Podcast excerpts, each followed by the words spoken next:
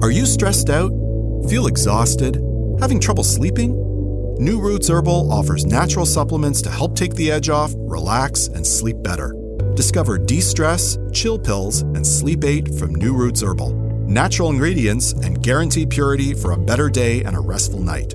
Find these and other New Roots Herbal products exclusively at quality health food stores.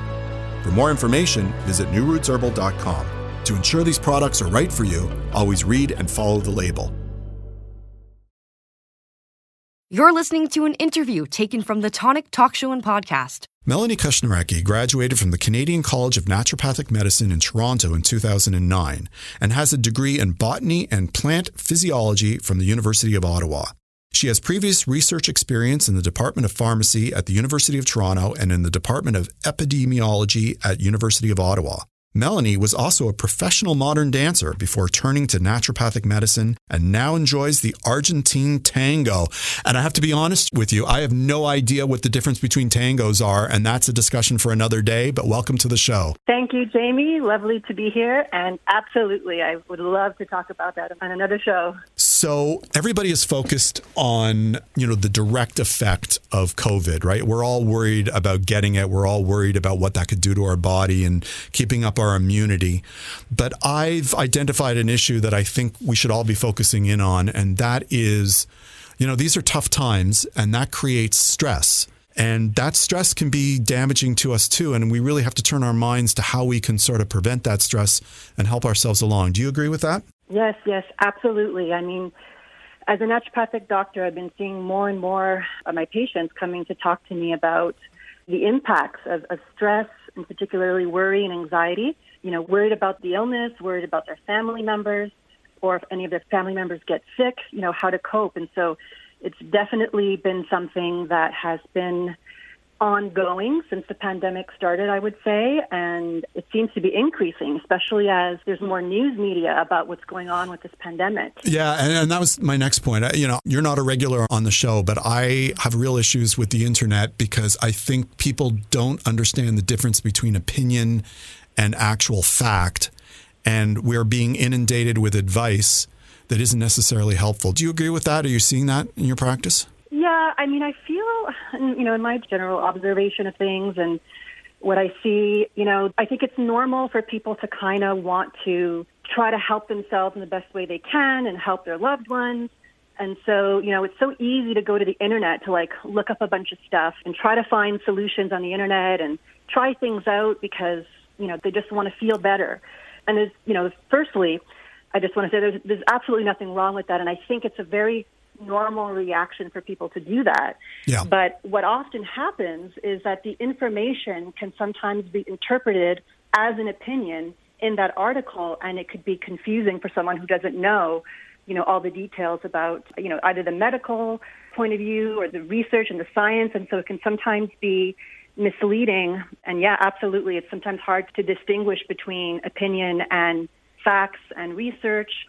And so I definitely do get that in my practice, yes. So let's talk a bit about your practice and sort of, you know, for those who don't understand where a naturopathic doctor comes from, can you explain a little bit about your training and your perspective on health? Sure. So a naturopathic doctor typically have an undergraduate degree, and so it could be in uh, science or it could also be in arts. And then the training usually entails four years of uh, naturopathic college, which they receive extensive training in you know medical sciences such as physiology, pathology, microbiology, diagnosis, laboratory, all kinds of gamuts and markers and things like that. And then we have a year of residency program where we get to see patients in our residency. And then for the most part, naturopathic doctors will then go on to open their own private practice, or some of them might choose to work in a hospital in our community setting and so there are more naturopathic doctors being integrated within our community, let's say. And we have an extensive medical background, but we also have a very good base in the traditional medicines and how to incorporate traditional medicines into someone's healthcare plan. Right. So philosophically, you're coming from a, slightly different place than an allopathic doctor or what, what a traditional MD would be, right?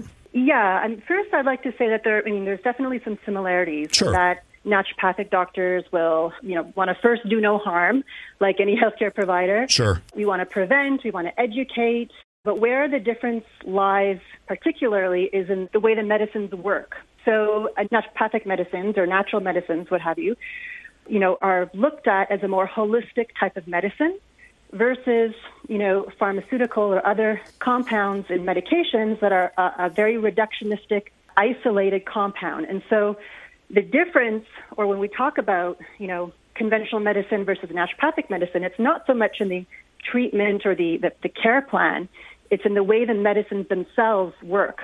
Okay. In the sense of like conventional medicine is more reductionistic, naturopathic medicines are more holistic.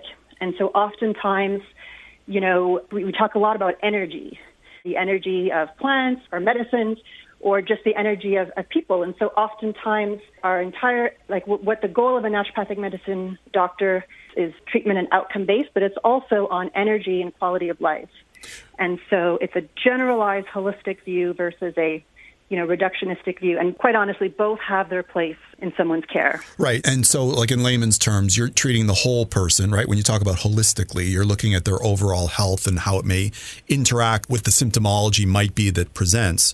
Whereas an allopathic approach might be to deal with those symptoms directly and succinctly but there may be, and, and this seems to be a key difference in my experience, is it's the side effects which sort of you know are problematic from a holistic approach. You're trying to avoid those side effects. Yeah. Exactly. Exactly. So I think the nature of, of natural products and natural medicines is that it's a very gentle medicine and there's fundamental differences. So in natural health products, for example, or, or herbal medicines, there's many different chemical compounds in one single herb, you know, many different active compounds. And it's believed, and there's even, you know, scientific literature on this, that it's the synergy of these compounds that exert this holistic effect and can have side benefit of mitigating side effects. Right. Versus, you know, a medical drug, which is primarily an isolated compound, and it's targeted to affect a particular function in the body. But because of that, there seems to be more prevalence of side effects. And so that's sort of the fundamental difference is like we're trying to mitigate the side effects and to improve the quality of life during somebody's, you know, treatments or care or what have you. Okay. Let's bring the focus back to stress and mm-hmm. sort of this comfort that everybody seems to be feeling and talk about how a naturopath, you know, would deal. Like what sort of compounds and, and ingredients would you be looking at to help people?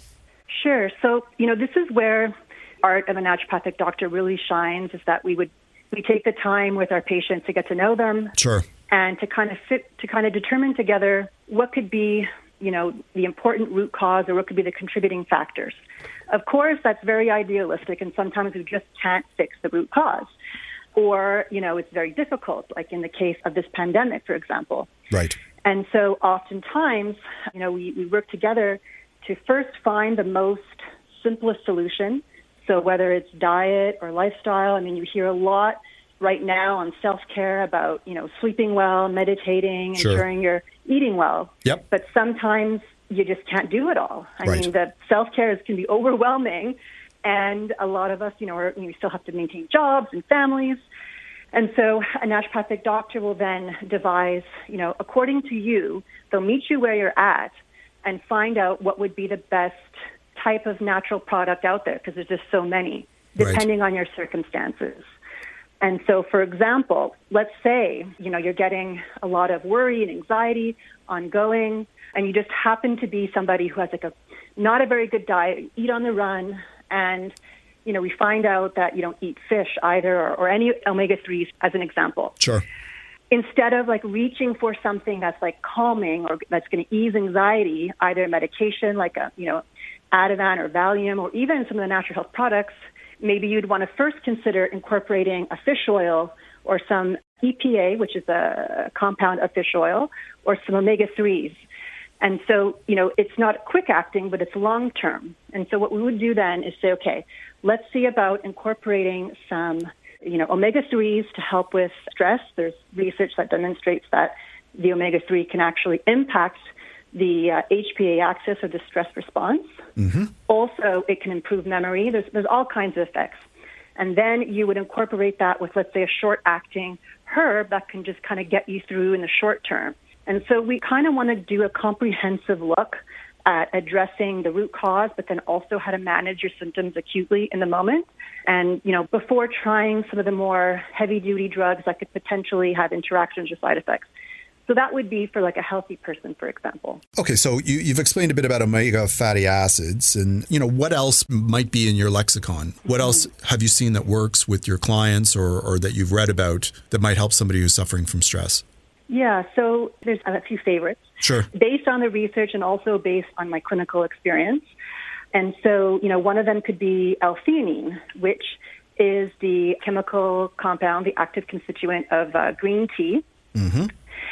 And, you know, this is where it's always individualized. And so sure. what I find L-theanine works really well for is in circumstances where, you know, for mental acuity, for performing tasks at work, that type of thing. Mm-hmm. It also can help, like the research shows, its mechanism is to slow the alpha wave activity of the brain. And it has very minimal interactions. It doesn't have any, you know, effect on neurotransmitter. And so it's a safe compound to try, you know, if, if let's say you're somebody who is experiencing stress and you're having difficulty concentrating at work. Okay. The same thing can be seen with GABA, which this is a bit more interesting because, you know, it was believed that GABA taken orally had no effects because it doesn't cross the blood brain barrier as a supplement or taken by mouth. What they discovered recently is that there was a contradiction because they said mechanistically it doesn't make sense, you shouldn't feel relaxed. But then they did all these studies and they discovered that people actually benefited from taking oral GABA. And so they're like, what's going on? Was it a placebo effect or was it real? They did the studies and it was found to be better than placebo. So okay. that was kind of confirmed. But what the theory is, which it's still not confirmed fact, but the theory is that we have GABA receptors in our intestinal in our intestines. Right. And the GABA can bind to those receptors in the intestines and have a stimulatory effect on the vagus nerve. Right. And the so vagus nerve. Yeah, yeah I, I, mean, that is scientifically proven that there is a stomach brain connection, though, right? Exactly. Yes. But what we're discovering now is that that's how this GABA can potential can function. And in fact, we also know that probiotics can produce GABA. Oh, and so okay. that could be another way in which you know there's I'm not sure if you know, but there's a lot of studies now on the gut brain connection for mental health yep. and how probiotics can help in that regard as well. And so that's one theory, right? Is that these, you know, this GABA theory, which is like a GABA acts as a neuroinhibitory. It stops, it kind of calms everything down. Hmm. Yeah, so those are two examples. okay, well, well, what else? This is interesting. Where we're going with this. What else would you recommend? So another one of my favorites is lavender oil. Mm-hmm. And so, you know, most of us know lavender oil as an aromatherapy. Yep. We smell it, and some people don't like it, other people like it. Yep. But now they have studied on its effects taken orally, so as a pill in a gel cap, actually. I was going to say, I didn't know that lavender was edible. Okay. Yeah, yeah, it is. It's safe, and it's like one of the most, well, there's a ton of research now on herbal medicine. It gets sure. me really excited. But what's great about lavender is that, first of all, there was a meta analysis that included around 65 randomized controlled trials. 54 found that the lavender was better than placebo at reducing anxiety and stress. Huh. And so it's a very, very well researched herb. And the other thing is that it, I mean, the, the mechanism isn't 100% known yet, but they've done pharmacokinetic, which means they wanted to see what it would do pharmacologically in the right. body. Yeah and it didn't seem to inhibit or induce any of the major pathways that drugs are typically metabolized by. Huh. And so it's always better to still confirm with either a pharmacist or an ND or somebody before starting anything if you're on meds. But it seems as though it's less worrisome in terms of interactions. So there's no contraindications that you read about? That's right, exactly. And it's very, very good safety profile think the only side effect was like burping up lavender. Okay, well, that's for another day. We have time. Yeah. We have time for one last mystery ingredient. Where would you like to go last? I think another herb that often we don't think about, but is something that has been extensively studied, is uh, saffron. Mm-hmm. And so saffron is it's a spice. It's cultivated from the stigma of the crocus plant. Yes. And it was discovered in Iran, similar to lavender. Both of these herbs were discovered in Iran through studies there. And similarly to lavender, a lot of RCTs now on its effects both as an adjuvant, meaning together with medications, but also as a, like by itself to relieve symptoms associated with, with stress.